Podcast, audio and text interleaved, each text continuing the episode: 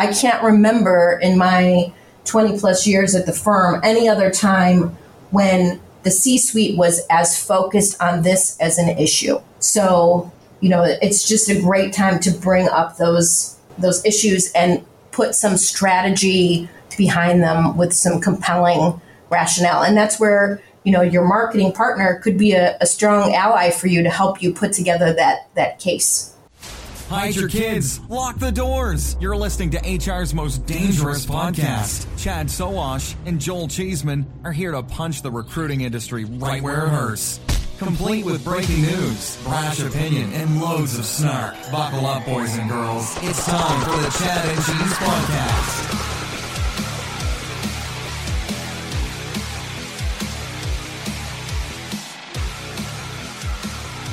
Welcome back to the Chad and Cheese Podcast. I'm Chad Sowash. And I'm Julie Kelly. And today we will be talking about how marketing can help us attract the right candidates. We'll be right back. How much do you understand the future of finance? I'm Jim Marous, a top 10 banking influencer and host of the podcast Banking Transformed where we dive deeply into the rapidly evolving world of banking and financial technology. Join me as I interview industry experts, thought leaders, and innovators as they unravel the latest banking trends, disruptions, and game changing technologies reshaping the world of finance. Redefine your understanding of the banking ecosystem. Subscribe now to Banking Transformed, available wherever you get your podcast and now available on YouTube. I felt like I should have done the oh yeah in Joel's absence. That's what I was going to say. Can you can, can you tell who's missing? yeah, we're missing a Cheeseman. So apparently he has uh, it written into his podcasting contract that he needs a certain amount of naps. So he's actually napping right now. Wake up, Joel. uh, seriously, seriously, he's uh, he's he's down in Texas with family. Uh, but today we're lucky enough to have a mystery guest uh, who's waiting in the wings over there, Julie. So I'm happy to introduce that we have Lisa Zone, managing director from Dix and Eaton, joining us today. Hello, how are you both? Hello, Lisa. So happy to have you today. Great to be here. Lisa, I'd love for you to share a little bit of your background with the audience today. Uh, so, obviously, I'm Lisa Zone. I am a marketing and PR professional by background. I've been at D&E for a little over 20 years. And when I'm not talking marketing and PR. I'm listening to true crime podcasts and uh, and uh, trying to find the best pizza in town. So that's how I uh, spend my free time when I'm not at work. Like nice. crimes against the talent pipeline. nice. Maybe.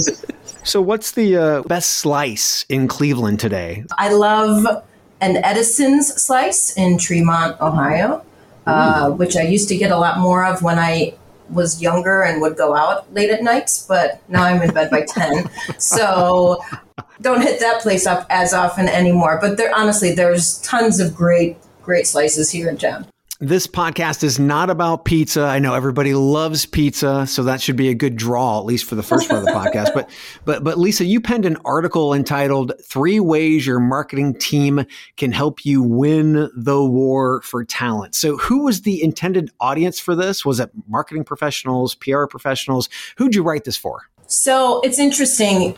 Our, by background, most of our clients and prospects are marketing, PR professionals. But increasingly, the more conversations we're having with clients and prospects, even when we're having conversations with people like that, we're hearing that their biggest challenges at their company are around recruitment and retention.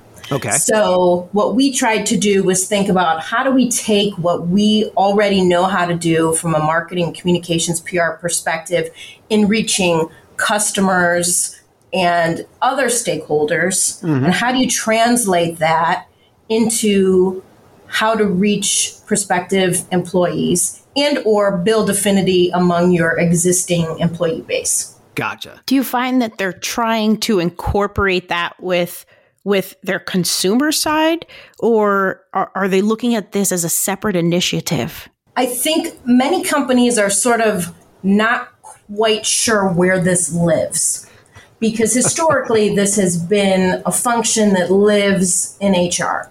Yes. But the more companies are having these conversations and you know certainly they're being elevated to a higher level because they are in some instances at a crisis level within some organizations or industries mm-hmm. the ceo has is paying more attention to this as an issue overall so what has historically lived within the hr function you know i would purport if a company gets their marketing brains behind how to support the hr team they're going to have a competitive advantage against the other companies they're competing for talent against. So I, I, personally don't think marketing professionals are, are, are ready for this line of thinking. Uh, talent acquisition teams have pushed candidates and possible customers through horrible application processes and hiring experiences for decades. So why should marketing care now other than the CEO told them to care? Right. You're, you're talking about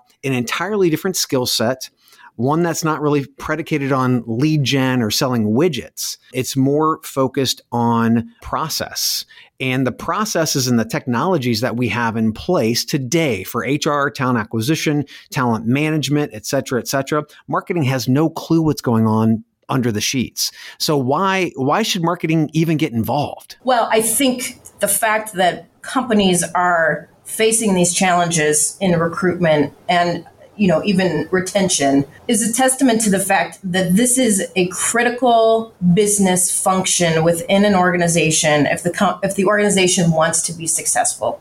So, while the marketing function probably doesn't understand the ins and outs necessarily of the talent acquisition process, what they can bring to the table is an understanding of messaging, of branding, of building out a customer journey map mm-hmm.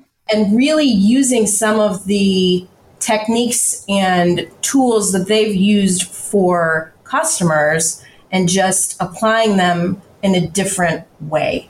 The challenge, I think, is that most companies are not structured this way. Mm-hmm. So it's going to take a visionary CMO or a visionary chief HR officer to go to the other and say, hey, I think we could be a really good team if we figure out how to leverage each other's strengths versus pitting one group against the other uh, because yeah. that's that's not going to get you very far. No, I totally get that. I, I, think from an HR and talent acquisition standpoint, they've been the redheaded stepchild that's been outside of the C-suite for the most part. Whether you have a CHRO or not, usually recruiting and talent acquisition, they just don't get the time, and that has turned into a marketing blind spot. And let me give you a great example. When it takes half an hour to apply for a job on most of these Fortune 500 company websites. I, I, can buy I can buy a car online faster. That is a horrible experience for a brand. Number one. Number two. All of the rest of it, when we're talking about mission and vision and purpose and all those wonderful, fluffy things that does generally drive more people who care to apply if you're driving them into that horrible experience, I mean, are, are, we fixing the wrong thing here? You know, I would argue that if you're driving customers into a terrible web experience, then you're also doing the wrong thing. So yeah. again, it's really thinking about the user experience in whatever platform you're talking about. And when you say user, are you talking about a customer or can you slightly switch how you think about it? And when you say customer, you really mean a potential candidate. And they could be both, right? Yeah. But if you, you know, many companies, one of the first things we do when we're talking to clients is we go to the careers section of their website and yikes, you know, a lot of times it's just a laundry list of postings that you can't really tell what's what and it's not there's no storytelling happening there there's nothing that gets you connected to the brand or who this company is uh, you would never do that with a customer. So, thinking about how do you extend what you do from a marketing perspective and just slightly adjust it so that you're marketing, but to a potential employee you know we argue is the is the best way to think about recruitment marketing. Yeah, I, I love what what Lisa's saying there. I have gone to websites and I've looked at this beautiful brand with this great website, well thought out, well planned, and then you click on careers and it's like you went to another universe and they do completely different from each other and you can tell that there's no connection between marketing and HR because they've been designed completely separate from each other. Yeah, and sometimes that that user interface may actually pop you out to a different website. You don't really know it, but you might be going somewhere else. Uh, but but is that experience the same if you're looking on the main part of the website and then the careers section of the website? If it's not, then that's a really important place to start. And I love what you were saying about the storytelling that that you see an absence of the story in the brand. Many companies come to you to to support with their branding initiatives. And, you know, I saw in your article 75% of hiring managers say it's easier to attract a candidate who recognizes the brand. So you're not a household name brand. That makes it really hard, even harder. I mean, there's the sexy brands that everybody wants to work at. And then there's behind them, there's tons and tons and tons of B2B businesses or manufacturing companies that people really don't know who those companies are, what they do, or what they stand for. So, um, you know, it, it's easy to get excited about, you know, the sexy job posting from, you know, the brand that everybody knows and loves, but it's a lot harder to build affinity around a company that, you know, makes widgets. So, but many times those companies are great companies to work for, but they just haven't been intentional about telling that story. So, when it comes to storytelling, eh, there's one major reason that somebody's going to engage with your brand if they're looking for a job, and that's a job description. They're not going to go directly to your website unless you're, you know, a big brand, possibly in town, small town with a, a few small brands. It's the job description. You go to the, um, the the job site, you do a search, and then boom, there it is. What we've seen throughout the years is a very piss poor time spent on job descriptions has been incredibly low. You can you can tell it's more of a technical document than it is storytelling or something that's actually created to draw somebody in. Do, have you seen a, a, a big change in companies looking at job descriptions, or is it mainly just websites and making them uh, have better UI UX? So it's a great question. Have we seen a great change? Not necessarily. Should we see a great change? 100%. You know, if you think about companies that have strong, you know, consumer facing, whether it's a B2B or a B2C company, strong brands, they almost always are going to have a really buttoned up brand guideline, brand story that that really guides their voice and how they talk about the company when they're talking to customers or investors for public companies. But there isn't that equivalent many times on the employee or internal side. So I would argue if your company has brand guidelines, there should be a section in there about how you talk about the company in recruiting, uh, in even in employee communications materials, and you know if you do a newsletter or if you do town halls, all of those stories should be laddering up to the same overall brand story, just slightly adjusted through the lens of the audience you're talking to. So customers care about something different than an investor would care about, that, than a employee would care about, than a candidate would care about. So really figuring out what are the things that those audiences care about and crystallizing those messages ahead of time so that when you're building those job descriptions, they're built around some brand guidelines and brand storytelling, that's going to make your listing more compelling and it's going to make you stand out from other uh, jobs that that the candidate you might want is looking at. Well, Julie, you've been in this industry for a couple of years now. Just a few. Let's not date me. Yeah, yeah, yeah. Like a, a, question for you because I mean, Lisa's hit it spot on, but the problem is this is a decade old plus problem, and we have not seen movement thus far. What do you think is going to move the needle with regard to? it seems incredibly basic job descriptions, but it is probably the foundation of how we attract the right candidates. How do we how do we move the needle here? I, I tell you, I had to lean away from my microphone not to make an audible sigh when uh, when Lisa said, you know, there should be brand guidelines and there should be communi- you know, comms, uh, you know, direction given to your career and em- employee side. That's an entire communication group that should be considered when you're establishing brand guidelines because that is part of your brand at your employer brand. What mm-hmm. you say to the people that you hope to hire, what you say to the people who work at your company now, and what you say to the people who used to work at your company. Mm-hmm. Anyone in the world who has the potential to become a candidate. So th- I'll tell you how many times I, we've gone to build a career site for someone I've been working with, or we've tried to do some work and we say, well, do you have any, you know, employer brand guidelines? No. The answer is always no. I, I could say maybe maybe one in a hundred would come to me with some kind of information around what kind of font they use, what colors they use. Well, that's because they didn't ask marketing. They didn't ask. they didn't want to go to marketing because if marketing knew that they were doing, that's a signal, right? It's like, wait right. a minute, somebody's asking for brand guidelines. What the hell are they doing over there? Right. What are they doing? Um, yeah. So that sends a signal, right? I need those for a reason. Um, and that's usually when marketing would poke their head out and say, well, what are you creating? Mm-hmm. What is going on over there? Right. Uh, there would always want to be an approval to whatever was created from that. And then they'd be like, too much red, too much blue, too loud, not the voice we want to use. But that if you had given me that direction in the first place, we would have been able to save time and yeah. money and and and nail it better for the brand. But that's where the miscommunication is. Is it just a job description? No, it's not.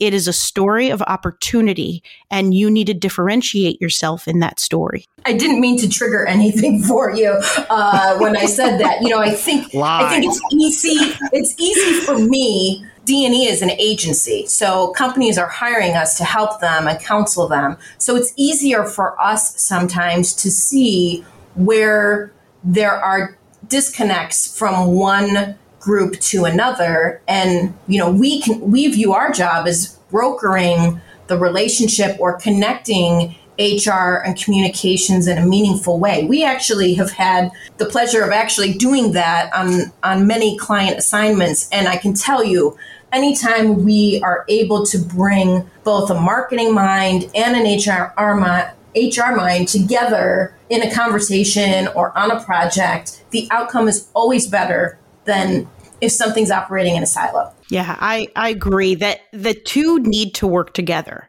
The challenge is who's responsible for what. And every company is struggling with this. Um, some have a better grasp of it than others, but it is challenging because it is a crossover point where talent acquisition is responsible for the budget and the outcome of acquiring talent, but marketing has to help facilitate that in the areas of where its strength is in its competencies. But but but wait a minute, wait a minute, wait a minute. So eh, why does talent acquisition have to foot the bill for something that is definitely a marketing exercise. This this is a telling a story. This is about a brand. This is this is either impacting the brand in a negative or positive way, right? Is that is that not marketing's job? Well, I think it depends on whether your organization is centralized or decentralized in terms of how it manages budgets. You know, uh-huh. we have clients who have lots of lines of business, and the marketing budget lives within each line of business versus at the corporate level. So, to me, uh, particularly in a decentralized organization, it does make sense for that budget to live within talent acquisition because they're just another quote unquote business line if you think about it that way. Where it gets a little more complicated is is when you have a centralized function and how budgets lay out. And to your earlier point, Julie, ownership. You know, everybody's already got more than they need on their plate, both marketing and HR. So now we're asking people to sign up for something more, but it's something that the CEO cares about right now. I think you'd be hard pressed to find any organization where the CEO isn't aware of hiring and recruitment challenges. And if that can get solved by a strong partnership between marketing and HR, imagine how powerful that would be. Imagine what kind of visibility that gives you to the CEO. It's just, mm-hmm. it could be really powerful. It just is something that organizations are not structured this way uh, historically, where you've got someone on the HR side who's coming at it from a marketing perspective. Yeah. So, Julie, I know you felt it, and I'm sure Lisa has too, but the pandemic has changed so many things. And I think this is one of them. And this might be the time for us in talent acquisition to definitely pull together a business case with our friends over in marketing uh, to make these things happen. Because one of the things that we don't see as much as marketing or sales is a budget, even though we are the engine of the entire organization. Yeah. I, I also know that the big area that companies are going to face the challenge is branding makes sense to a lot of companies to spend on when they think of marketing. When they think of talent attraction and employer branding, they think that their brand is just transferable into the employer brand. And that's not the case. What you offer your employees is different than what you offer your consumers. And you need to have that story. So the employer brand piece is hard when you do branding like when you do out of home media and you take out a billboard and you you know wrap a bus and you run some uh, podcast sponsorships that you're hiring you can't show the direct ROI of that. And now when you sit down with your budget and they say, well, what was my cost per candidate? It's very difficult to show that for all the cost of branding. But branding is an investment that needs to happen to tell the story. Otherwise, you have no message that you should be spending any advertising on. Well, and that's a place, Julie, where you could lean on a marketer to help you think through what we call KPIs. You know, and what are those things that you can measure? So, are you driving someone to a dedicated landing page that does allow you to check how much traffic you're you're driving, or can you just look at organic search results for your website during the time that your campaign is running and see a spike in traffic. Those are all ways that you can quantify some of the, the things that you're doing in a way that a marketer would.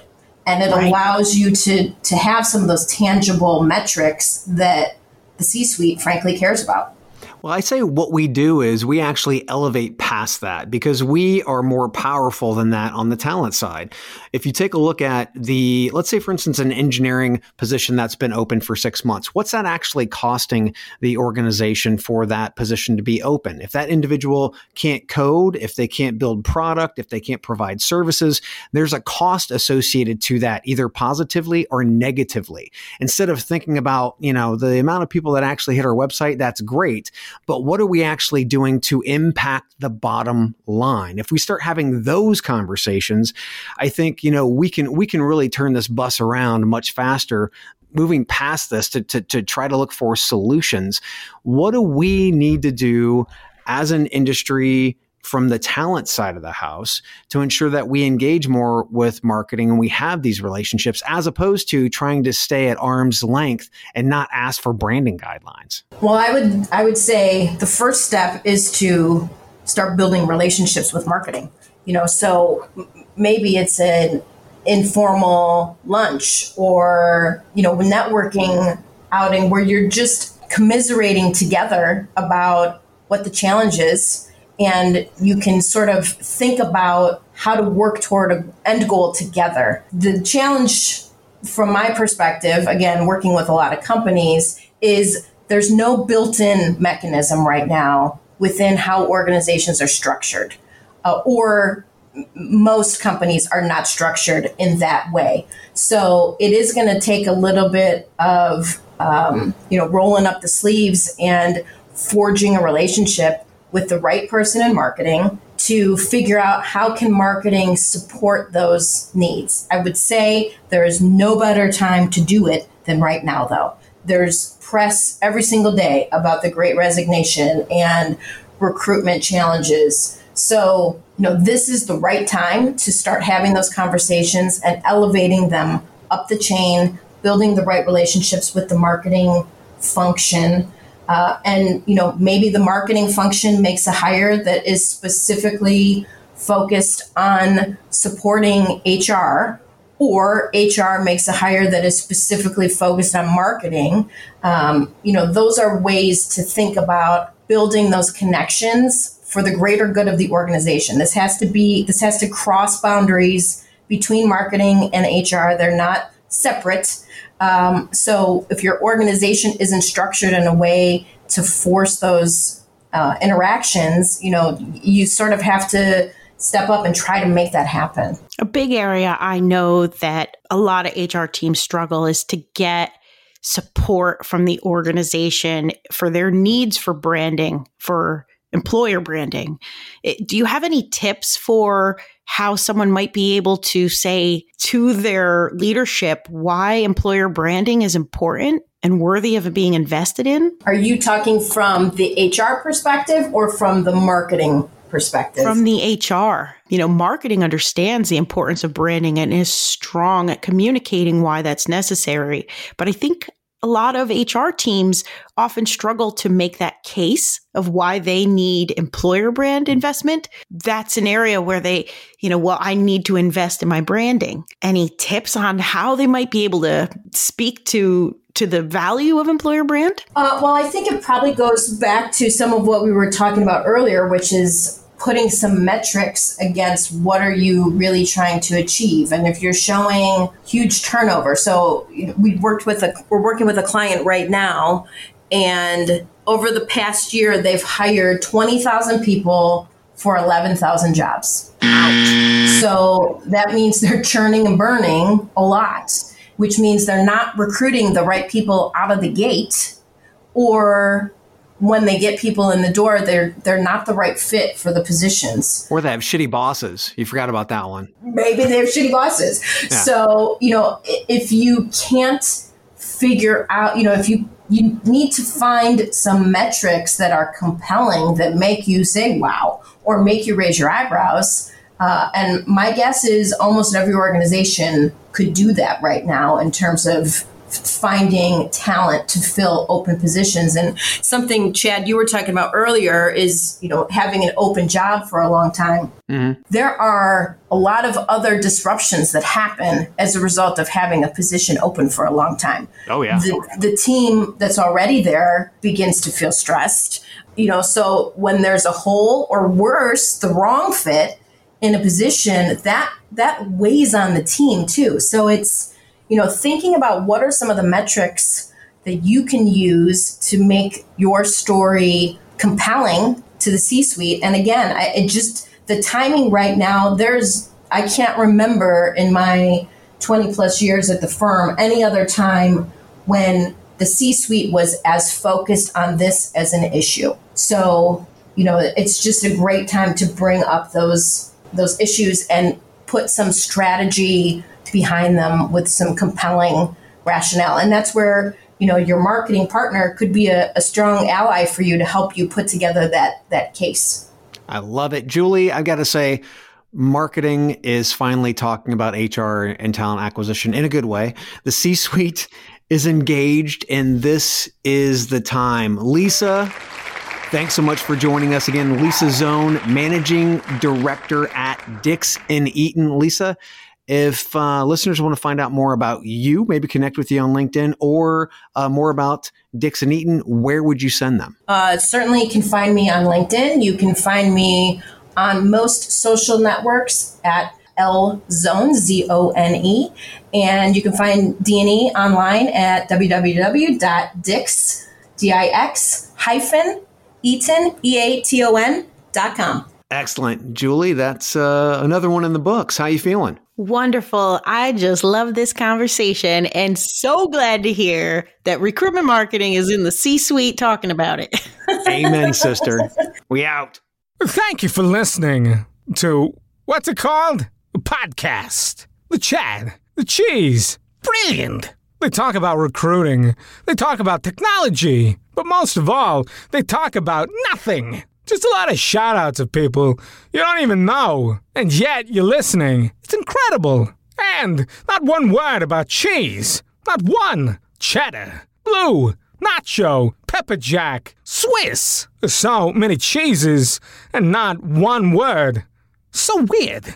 Anywho, be sure to subscribe today on iTunes, Spotify, Google Play, or wherever you listen to your podcasts. That way you won't miss an episode. And while you're at it, visit www.chadcheese.com. Just don't expect to find any recipes for grilled cheese. It's so weird. We out! The Jim Stroud podcast explores the discoveries and trends forming the future of our lives. Brain to brain communication, robot bosses, microchip implants for workers, and artificial intelligence replacing human workers are all happening now. If you want to know what's happening next, subscribe now to the Jim Stroud podcast.